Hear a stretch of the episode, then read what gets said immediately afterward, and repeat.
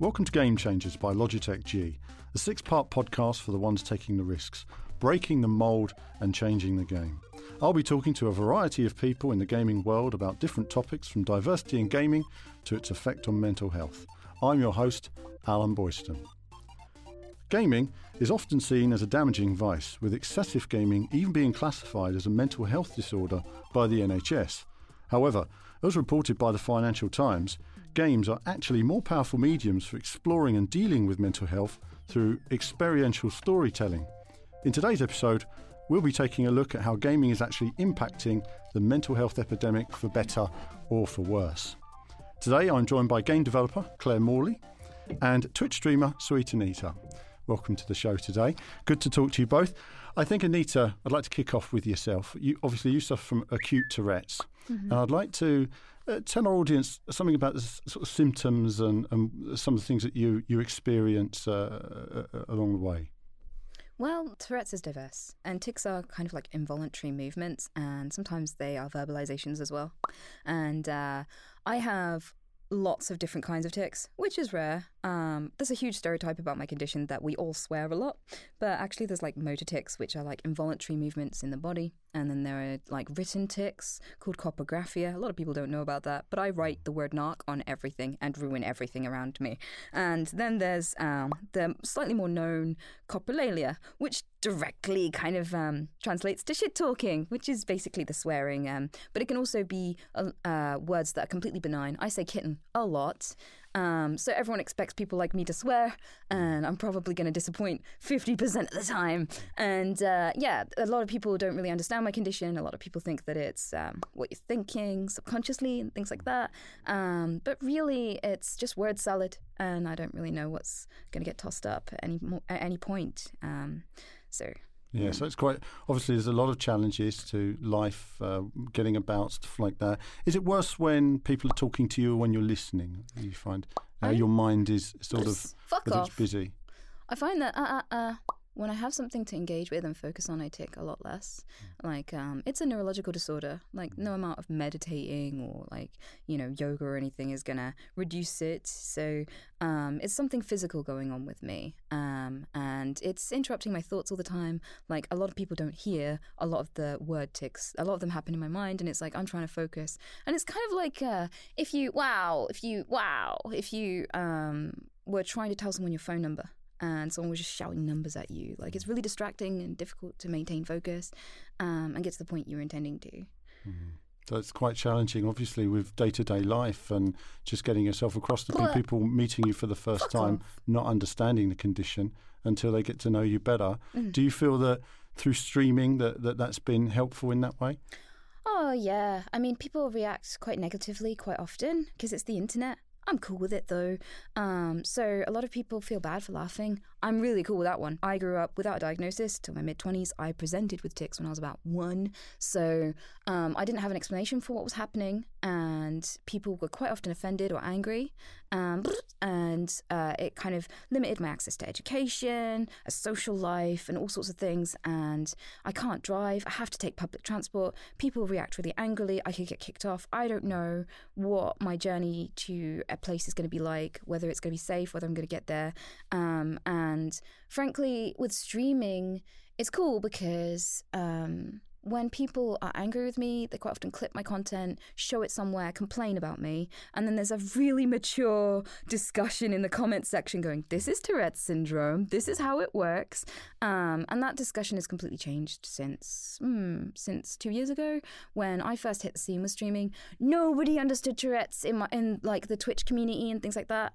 And the the clips were causing outrage. Whoa, and then fuck off, and then now compare that to everyone's familiar with me in the community. Um, people are calmly discussing Tourette's and what it is and what it isn't. And that discussion is reaching so much further than my channel ever would. I'm cool with the outrage and I'm cool with people laughing too because oh, after people get mad at you for like 20 something years, having people laugh is amazing. People try so hard to be funny. Like people train for like 30 years to be a comedian, and I passively make people laugh. Like yeah. that's a gift compared to what it was before. Yeah, I mean, it's. Uh, I think in that sense, it's helped you as a communication tool in context. I mean, it's always a problem when it's out of context, and you're always going to get those who are a bit immature. They don't understand, and they need to get time to get to know you. Mm-hmm. But let's move on to video games then.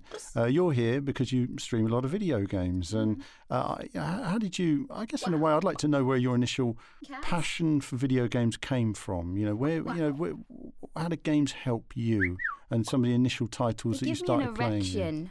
Well, they're, they're helpful in other ways.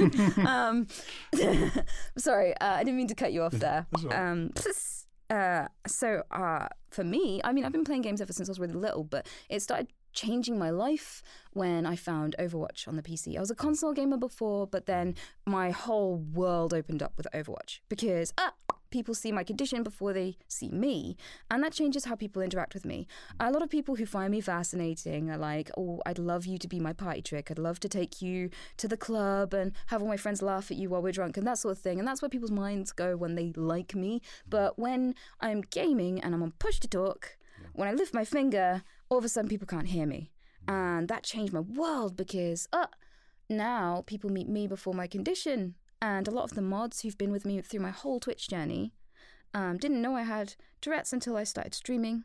Mm. Um, and that was amazing because you get self conscious that people are defining you by your condition. Mm. And when you know that you have social skills and people value who you are and laugh at what you say, even when you mean it, um, it can really give you a sense of self worth you never had before.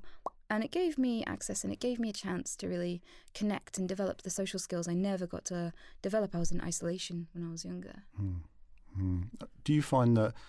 Uh, I mean, it's interesting because really online gaming has given you the opportunity there. You've referred straight to going to online. Mm-hmm. I always, I suppose I was always wondering whether offline gaming, uh, you know, because you're you're playing a story, you're engaging your mind in a different way. Whether that mm-hmm. was more helpful initially, because when you go online, the, the anxiety is that you are going to talk to people. You are going to speak to people who don't understand your condition. You're opening yourself up when you go online. So I guess that was the the sort of surprise, I guess, that online gaming actually helped you in that way from the off. Mm.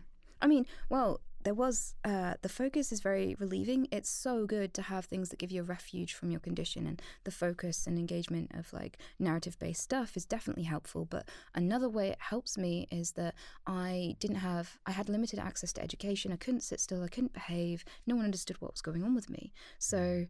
being alone at home, um, games taught me how to read, and mm. I had like a really early reading age. Like I was I, I, I learned how to read really quickly because I was having so much fun as I went along. So it was definitely a learning tool for me in that respect. Mm. Inspired a lot of um, creative writing and stuff like that. Had me engaging with topics I never would have.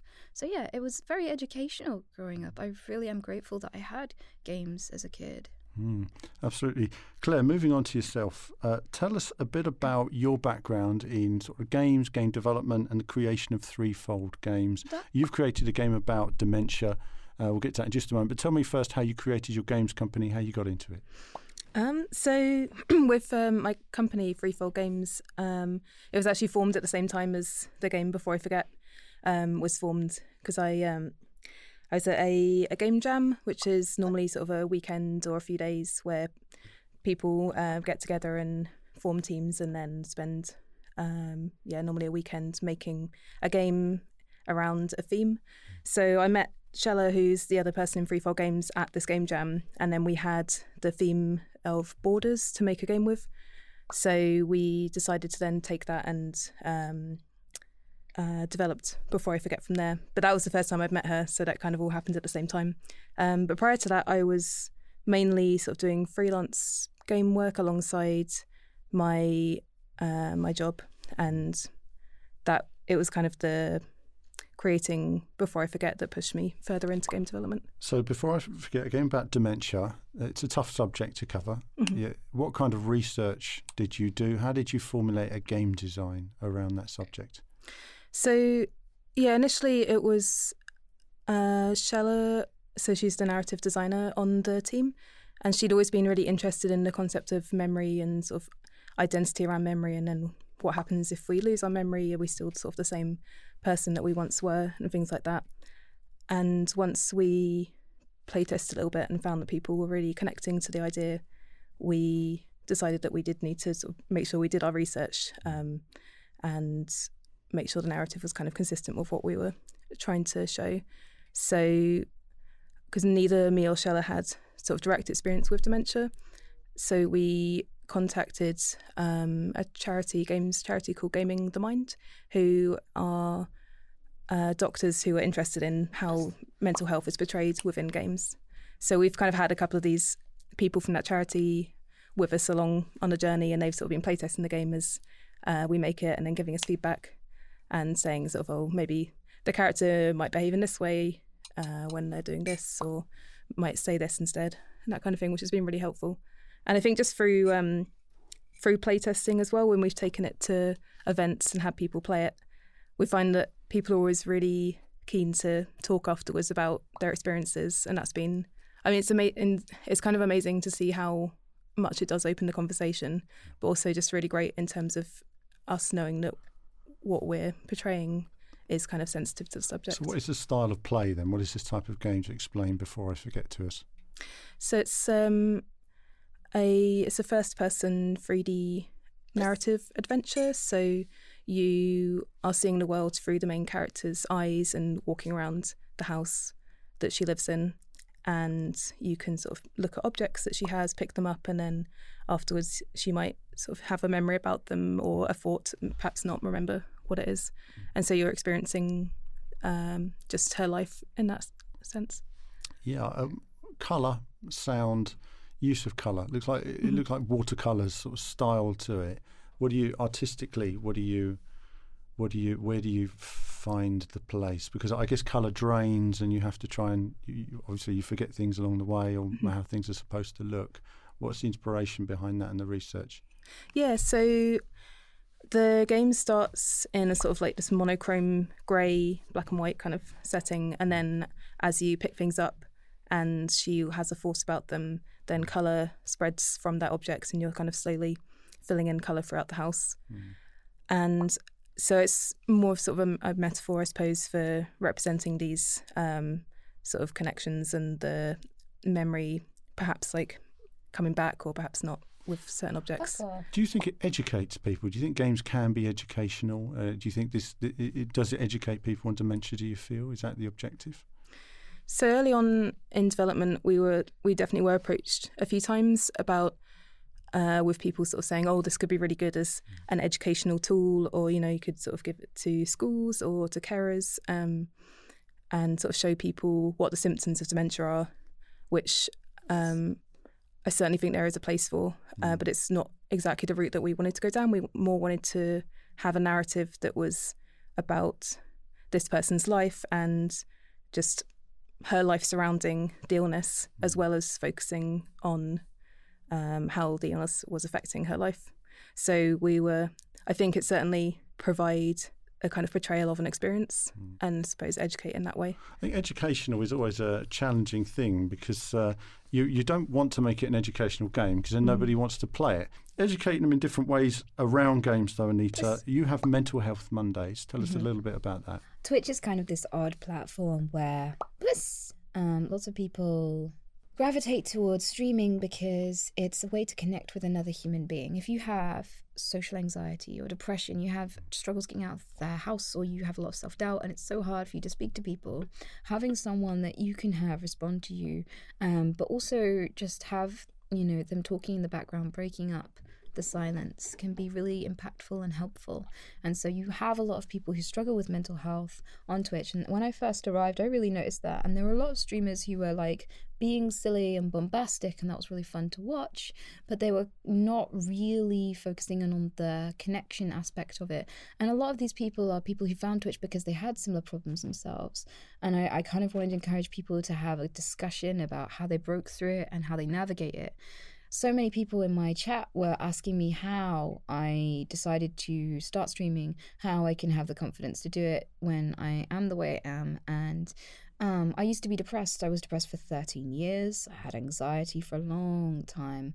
Um, and I am completely over it. I'm living a really happy life now. Um, and it's those management techniques that people were really taking an interest in. So I wanted it to be about more than just me um, I'm not really comfortable with just how much I have to talk about myself. So it was so good to bring other people in and, um, you know, really engage and have a discussion and get more than just my input. Um, we got together, we started talking, and more things, more topics, schizophrenia, dissociative identity disorders, and things like that were coming in to the discussion. And we were seeing people in chat be like, this is making me cry. Like, I needed to hear this today. Like, this gives me hope. This gives me hope that things are going to change. And, you know, it was having such a profound effect on people.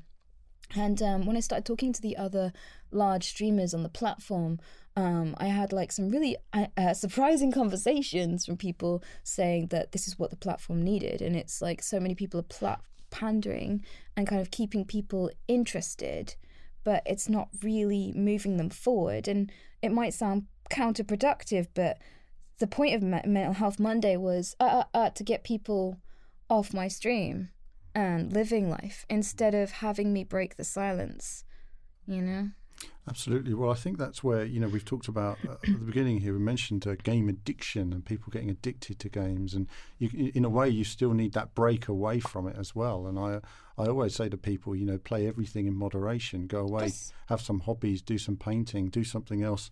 But I just want to mention online. I mean, we, it's interesting that in a way, online was the most helpful thing for you, Anita, because for me, I always found that online produced different stress because you've got leaderboards, you've got uh, trophies, you've got uh, you know to be to be. Uh, maybe to be a streamer or a, there's a lot of pressure to be good at games as well. I mean, you want to play a video no. game and be relatively competent at it. Fuck.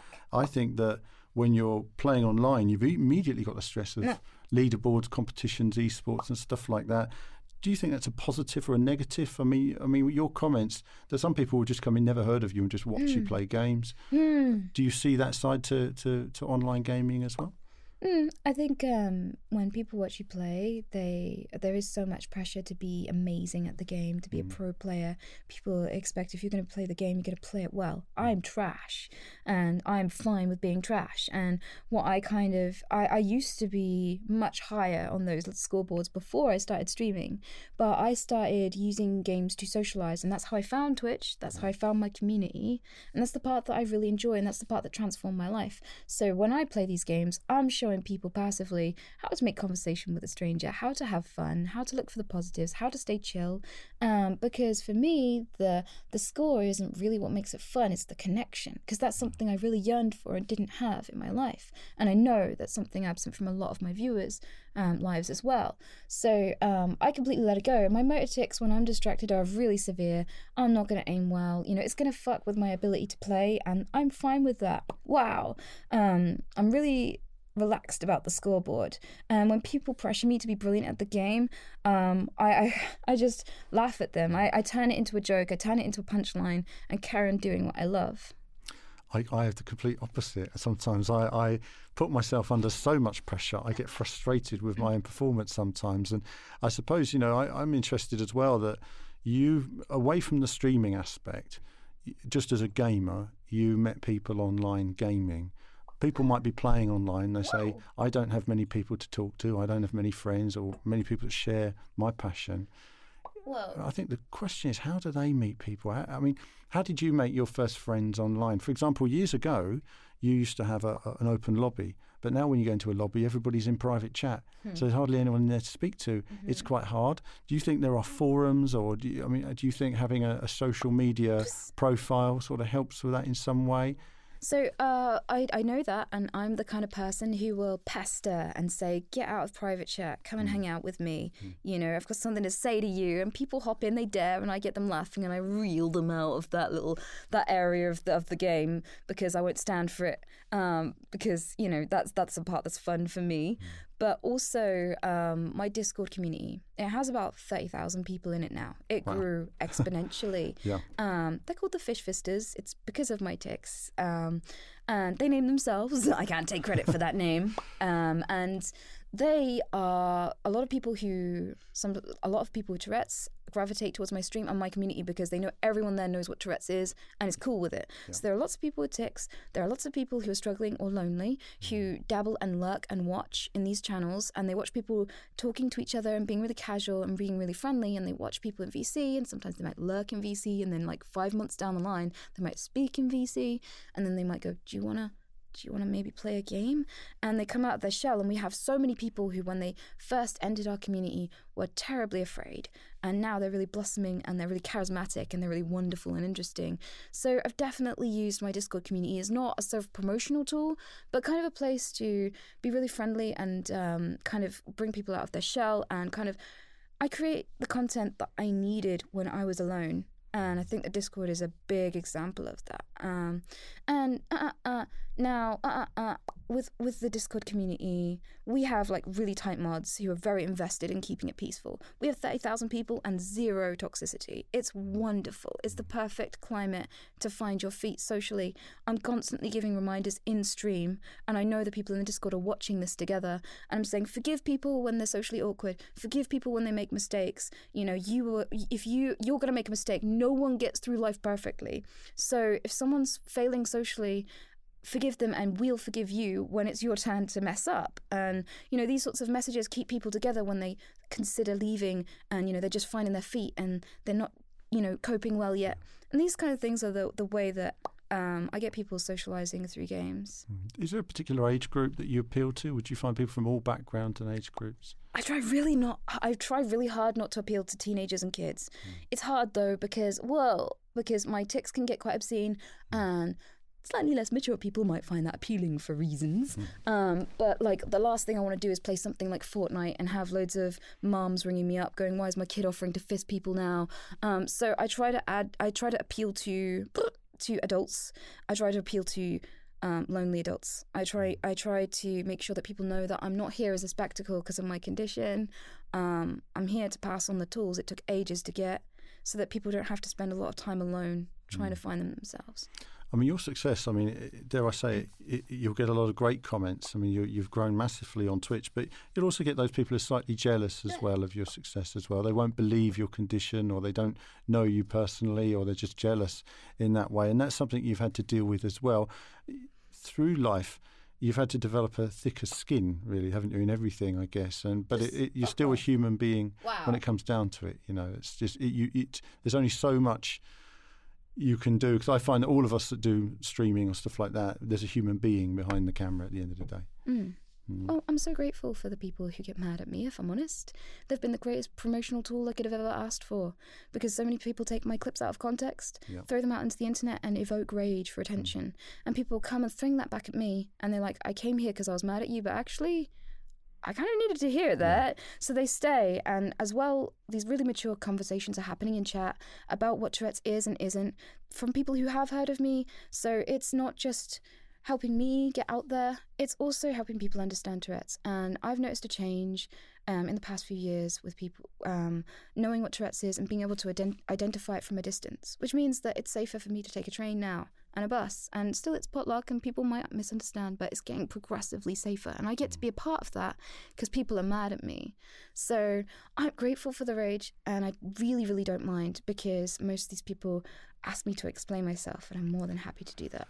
Let's talk a little bit about video games then, because a lot of people now they're passionate, they're following you and, and all that sort of stuff, and they're trying different games. But we want people to play games and enjoy them and find games that work for them. And I, I just wonder different types of games in particular that you guys felt took you on different journeys yourself. Claire, for yourself, I mean, different games you've played that you found inspiring that took you somewhere that you felt. Oh, that's a that's a game with a great story. Because I think there's lots of games out there. There's big games, there's indie games. Uh, you know, games played in moderation are great. We love video games. Well, what's a couple there that you'd say you found inspiring? Um, so personally, I don't play that many online games. Um, just sort of, yeah, not particularly for any reason, but um, so I actually find that I also play less games than I used to. I think Mm-hmm. like the more that I develop games, the less that I kind of play games in a way. Um, It's the same as interesting. YouTubers, by the way. The Oh, more, really? the more actually, the, the funny thing is, is that I found that the more YouTube videos I made, because it took so long to edit the video, I would play the games less and less and less, and in the end, I'm barely playing a game. Yeah. And people think you're playing games all day, but actually doing a ton of paperwork and video editing. Yeah, and then by the time it gets to the evening, you're kind of like, oh, I just want to Yeah, read a book. Yes, exactly. Do something else with my life. No, but I, I- I guess to Anita, again with yourself, really. I guess I'd like to find out some of the games that that take you. So I, I mean, games. Games can take you to all kinds of places. They can make you zone out like movies. Uh, and I just wondered, really, from in terms of your own passion of video games, if there are games that you like to play. Obviously, there's games you like to stream, but if there are games you like to play, perhaps you don't like to stream or anything like that. And also, I, I think you know we do we do hear negatives about video games. Uh, I think there's lots of positives as well in terms of, like you say, we've talked about it today. I mean, look at the community you've built. Look at what you're doing now, thanks to video gaming, mm. thanks to bringing people together. Games are bringing people together, for better, for worse. And I think, like anything, it's, it seems to be a, there needs to be some sort of moderation in mm. how you play. But yeah, just a, for yourself, a couple of games that you felt that you've enjoyed playing away from the ones your viewers may be aware of. Oh yeah, definitely. There's so many games like that I find relaxing or soothing. Growing up, especially like um, Final Fantasy IX really sticks out to me. Yeah, yeah, you know. See? yeah, that's one I've played a lot of. Several times. I loved the existential questions that one of the characters was asking because at a time when you're alone and no one notices or cares what you're doing, um, and you become kind of invisible, thinking about why you exist and why you want to carry on living and what you want to do with your existence is a very important question and can really keep you persevering. And I thought a lot philosophically. I was nudged to question my existence. And I talk about that a lot on stream. And I encourage people to remember things like we have suicidal people who come in. And I'm like, you're going to be dead for most of the existence of the universe. You've been dead for billions of years. You get a blink of existence to see, to smell, to hear. Um, don't waste it. And don't let the negative experiences kind of blind you to everything beautiful that's going on. And these sorts of things I go into a lot more detail about, but I won't wax about that for ages. But like it those sorts of philosophies came from the prompting I had and the time alone I had with these games. I'm so grateful for the lessons they taught me and the questions they had me asking about life. And that's not something that an angry parent will see. A parent will go, Why are you shut alone in the house? Get out and play. And they're not seeing necessarily all of the lessons and gifts that mm. this art form is giving you.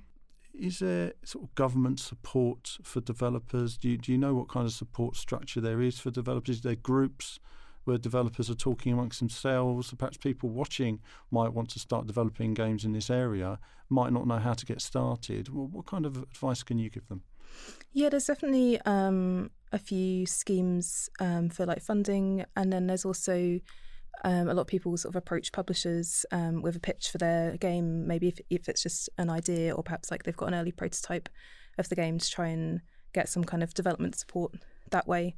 Um, I think one of the best things that you can do if you're interested in creating a game is to kind of seek out the local games community in your area. If there is one hopefully in the uk it's it it tends to be quite good in like a lot of the bigger cities.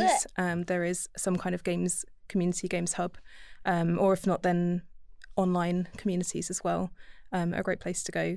And just to have that kind of support um, whether it's just to kind of you know ask people about your ideas or ask people for if they know of any funding opportunities um, for feedback on various things. Um, so, so I live in Bristol, and Bristol's got um, a really good games community there. So they have like monthly meetups where they'll have a couple of speakers and opportunities for people to play test each other's games and things like that. Yeah, I mean, I hope that it's something that people pick up on. They find. I mean, you've obviously got shows such as Develop and Rezzed, where people show off a lot of indie titles. Mm.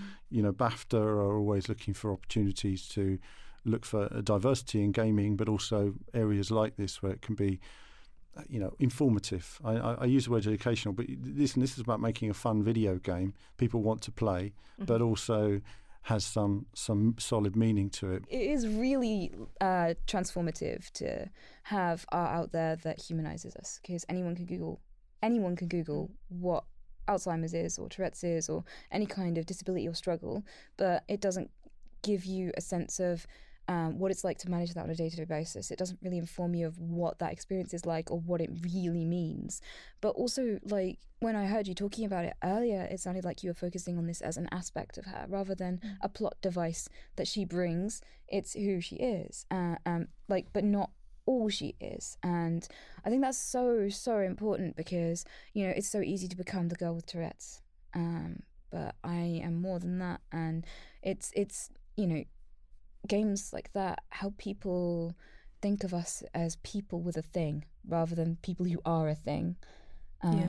Yeah. Oh, thank you. That's so good to hear. Um, yeah, I think I think people are very quick to want to just like categorize everything, including people, into boxes, and like you say, like this is the person with Tourette's or whatever they want to say. And um, I think it's just great to challenge that and to show that people are complex and they have many facets to them and yeah you can't just say one person is one thing.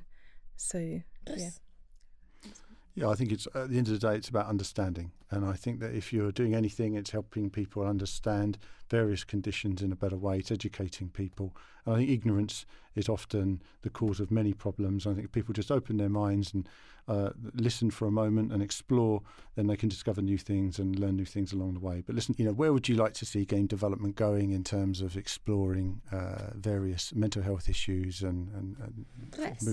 what you could see on the market in the future? What would you like to see?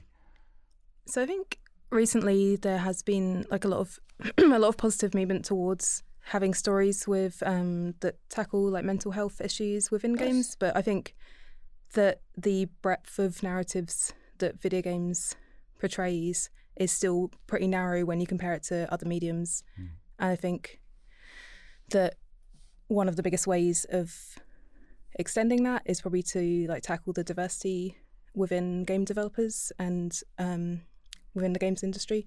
So I think currently the sort of ratio of uh, like the gender balance and the um, like ethnicity balance within game developers is is imbalanced. Um, and so I think that for me, like that's where I would want to see games, uh, game development going is to kind of tackle that as quickly as possible. I mean, that's a two that's a two part area, isn't it? Because on the one part you've got the game development and who's involved in the game development. The other part you've got who the games actually appeal to. Mm. And I suppose maybe you need games appealing to a wider d- sort of diverse range of people yeah. to make to inspire them to get them to then become developers along the way as well. And you need the opportunity of the right education as well to be able to take you to that level. Uh, Anita, to yourself, I guess I mean a lot of your success has come from gaming, but but also uh, to uh, social media and to, to you know Twitch and, and everything else. The way you communicate with your fans. Is there anything that you can't do that you'd like to see in the future? Like, I would love to be asked more questions, and I would love for it to be signposted where I can ask questions myself. When I first started, um, I didn't know if Twitter was going to ban me because I was breaking their terms of service by having mm. tics that were inappropriate, mm. um, breaking their rules, and I thought I'll be banned in two weeks, but I'll have fun for now. Mm. Um, and I stayed and stayed and stayed, and more people came, and I was like, really, this is happening now? Okay. But what I needed back then was someone to talk to directly who could have told me um, what the opinion was was on me being there. Um, but also, like, eventually, Twitch were really great, and they did start talking to me, mm. and um, they did ask me loads of really cool questions. I made loads of recommendations about how it might be easier for people like me to engage. But also, it was nice to have a quick chance to slip it in there in a few meetings to actually talk about something other than my disability. Like quite a lot of us want to contribute. We don't want to be tokens. We don't. We want to be people who um, have a voice in just a casual regard too. Um, so sometimes I feel a little bit pigeonholed. People ask about my condition and all that sort of stuff, and they're being really accommodating and great.